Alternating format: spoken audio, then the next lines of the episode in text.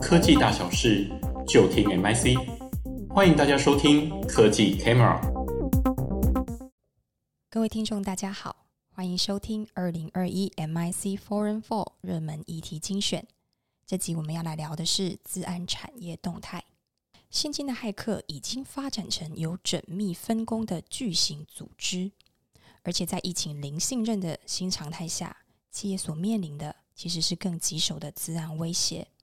那目前企业所面临的资安课题有哪些呢？以下我们一起来听 MIC 童启胜产品经理对于资安生态系的观察。如果各位听众对于这个议题想要更多的了解，也欢迎来填写我们的网页问卷，下载档案资料哦。我们都知道，从产业资安化的角度呢，资安产品在主流防护模式上面啊，有很多的更迭。从过去的防毒软体到防火墙到入侵防御系统等等等的被动部署的方式，一直演进到企业在主动防御，从恶意程式行为分析、自动化渗透测试，到疫情之下整个改变人类的消费生活形态以及工作模式。那特别是2021年呢，整个资安防护更强调骇客行为的分析，来逐步降低整个资安的产品跟系统的风险。那也形成了在网络安全的架构新时代下，以及疫情冲击之下，企业必须用零信任的这样的一个概念或资讯架构来面对整个资讯威胁、资安的威胁，甚至来进行风险的控管。那不管是我们从需求端里面各种病毒、网络攻击，到应用程式的攻击、恶意程式的攻击，甚至到万物联网一些漏洞的利用，到近年来怎么样利用 AI 来做一些自动化的相关的资安产品跟服务，已经变成网络安全架构新时代零信任的一个显学。那今天我们会从几个面向从这个零信任时代分别看资安产业的生态体系，还有发展趋势，甚至从企业应用需求端来看资安转型的联防策略布局。刚一开始我们先从整个产业一个动态来做一个观测。整个世界经济论坛，我们说的这个 World Economic Forum WEF， 它从一个宏观的角度，在每年它都会发布一个全球风险地图。那在这个风险地图里面呢，它特别强调纵轴的风险发生的影响性跟横轴的风险发生的可能性，分别从低到高那在10大影响风险里面呢，有关于 COVID-19 我们讲说引发的全球大流行的这样的一个传染病呢，它在10大风险影响2021年是排名第一，那10大可能风险性是排名第4。比较有趣的是我们来讲 COVID-19 这个传染病啊，大流行呢，在去年啊，我们都知道疫情刚爆发是在年初的时候，那时候它排名到第10。到今年呢，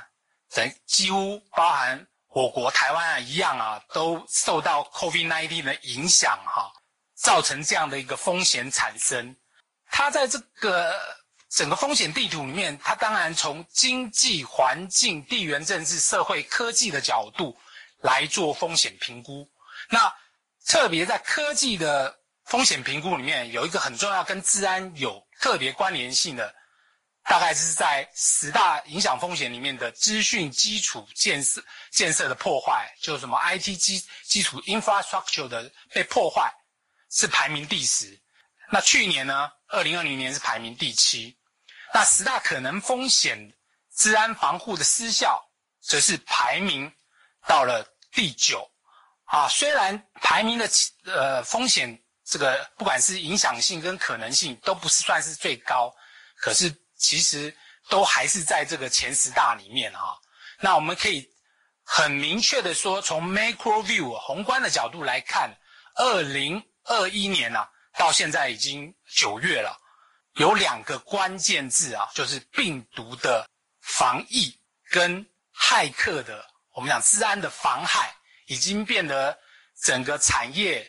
全球产业在风险控管上面很重要的2个关键字，也就是我们今天要谈论在零信任时代下啊，治安相关的议题到底不管是从供给端啊有一些进局的变化，或甚至需求端有一些进局的变化来谈起。谈到了治安的一些知名事件啊，我们就不得不说啊，从整个国际上来看啊，过去我们觉得骇客大概都是纯粹的我们讲的就是说谋财嘛，就是他基本上攻击网络系统，那基本上偷取资料之后呢放到暗网上去贩售，基本上就是可能一个勒索的行径。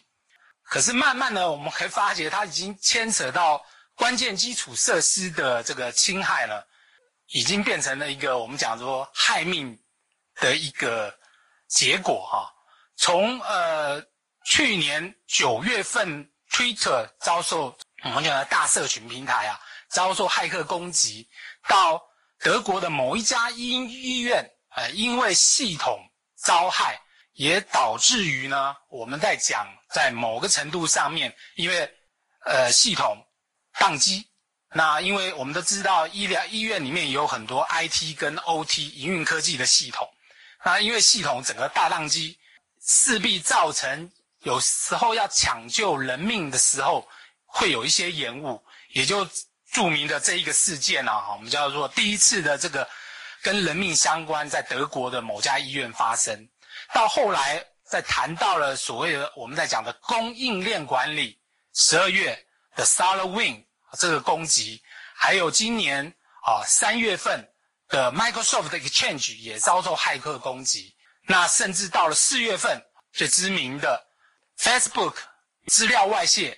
啊，还有影响到后来台湾也深受其害。虽然这个是国际，那因为它攻击的是全球的麦当劳，分别是在台湾跟南韩啊，一些客户资料也遭受外泄等等等这些知名事件，甚至匪夷所思的包含这个美国第2大的这个炼油设备公司叫 Colonial Pipeline，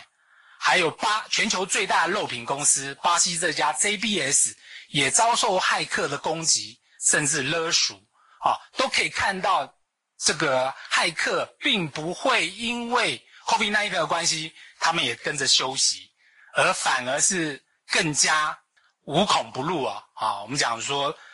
趁势崛起啊。那在国内呢，其实也有一些针对性的辱之勒赎的攻击啊。从去年5月开始啊，我们小英总统那时候上任就职典礼的时候，就有一些台湾的关键基础设施，包含一些中油啊、台塑，一直到很多高科技产业，不管是我这边特别把它的名字都列出来给大家参考哈。可以发现整个辱之勒赎攻击不断在这个进行中啊，其实就是一个进行式，而且相当有针对性。甚至还有一些厂商其实是蛮知名的，比如说电子五哥，台湾的人说电子五哥的代工厂跟客户之间，只因为某些设计蓝图因为系统遭害，他就强调要把这些设计蓝图拿到暗网，我们讲的 dark web 里面去贩售，也就形成了我们在看到这些针对性的辱之勒索攻击不断的发生。我们常常来说这个病毒会变种啊，骇客的攻击形态我们叫变态，那基本上就是攻击形态也在做改变啊。它其实因为你的防御企业不断的在防御演变，也会使得那攻击能见度越来越低，不管是看不见的异常登录的行为啊，不管是在 VPN 上面啊，我们现在这个 work from home 啊，相当多常会发现看不见的异常登录行为，还有看不见的网路流量，包含大家很多摆在云端的储存设备，不管是 Google Drive、Dropbox 或者是部落格上面的一些，常常会遭受到 DDoS 的攻击啊，所以会有看不见的网路流量。那甚至还有看不见的恶意程式啊，这更是严重啊。基本上呢，我觉得在这个部分，其实对企业啊，它大概有两个感觉啊，一个叫做无助感，一个叫做无力感啊。基本上遭受骇客攻击呢，你会不知道被攻击，这才是可怕。像这里面就有一个案例，他这家公司这个大厂本身自己就有资安的 BU 哦，防御公司，结果他还遭受骇客攻击，这种无助感它油然而生。另外一个当然是无力感啦，就是防不胜防，你也不知道他到底会从哪边攻击。整个国内针对乳制勒索攻击势必还会不断发生。所以我们说骇客们呢，其实已经发展成为一个产业啊。这里面特别强调啊，这个冰山啊，常常底下有两层，我们称之为 Deep Web 跟 Dark Web， 上面就是我们所众所皆知的网络世界 Triple W 啊，就是你可以在网络上浏览到各种，或是搜寻你可搜寻到的一些网站。这可能是冰山，看起来都很漂亮，可是你殊不知在下面这冰山呢，其实对企业来讲，一个不小心就常常会撞上这冰山啊。刚才讲了，很多企业常常会被把它的资料拿到暗网上去卖。那骇客呢，它不单只是一个组织运作，它甚至可以发展成上下游的产业链运作的大型产业。甚至有金流，有资讯流，甚至还有代工，专业代工跟专业分工。那分别有相关的这个骇客呢，他们有刚才讲的卖资料，还有卖这个木马程式，甚至还有卖这个企业里面的这个我们讲做弱点的这些软体，好，甚至还有代工服务啊，就我们的刚才讲 DDoS 啊。网络攻击服务，这也有骇客在做这些代工。那骇客本身其实也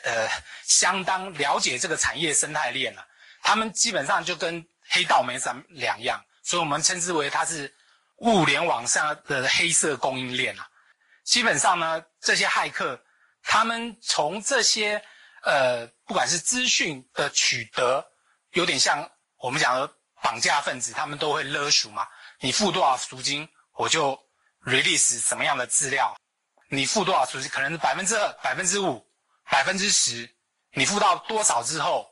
我像挤牙膏的一样勒赎你。那也就造成了我们在讲这一个产业呢，就是黑色供应链。在这样的产业发展下呢，企业要如何因应，也就变成在我们在讲的资安的新常态上面，零信链变成一个显学了。那其实零信任不是这2-3年才有，他从2011年呢，当时 John Kindervag 就已经提出这样的一个概念了啊。到后来2011到17年比较落地性的应用就是 Google 啊， Google Beyond Corporation 呢，它有实施这方面的应用。还有一个很有名的联盟到2013年呢，就是Cloud Security Alliance， 他就成立了这个我们讲说这工作小组啊，然后就制定这个我们讲叫做 Software Defined Perimeter 啊，就是我们所谓软体定义边界啊。过去软体定义所谓的边界大概就是网络为中心，现在整个零信任的架构一直不管到后面我们在讲零信任增加了可视化啊， visualization， 到后来几乎 NIST 发布这个所谓 Zero Trust Architecture 2.0 的时候，我们叫做网络零信任架构的 2.0 版的时候啊，就几乎等同于我们在讲的 SDP 啊，就是软体定义边界啊这样的一个概念。那为什么会说零信任的网络架构从过去传统上面以网络为中心，就是把防火墙、防毒软体各自建立在各种端点上面，那以网络当成一个护城河，慢慢的以使用者辨识为中心，这个其实是一个很重要的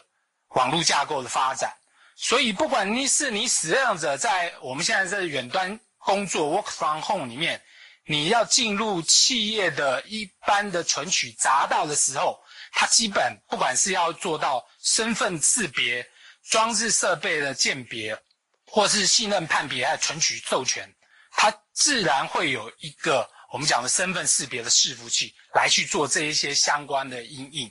这也就变成特别是在疫情下，我们的远距办公 work from home 或是云端服务，或者我们在讲 BYOD by your own device 啊，很多人都自己带自己的装置设备啊，电脑装置设备到办公场所来，那也就造成了你单纯的过去的网络为中心的这样的一个治安防御的架构已经不足以应付当前零信任时代上面的治安威胁了。所以我们才说治安新常态，零信任就变成了一个显学了。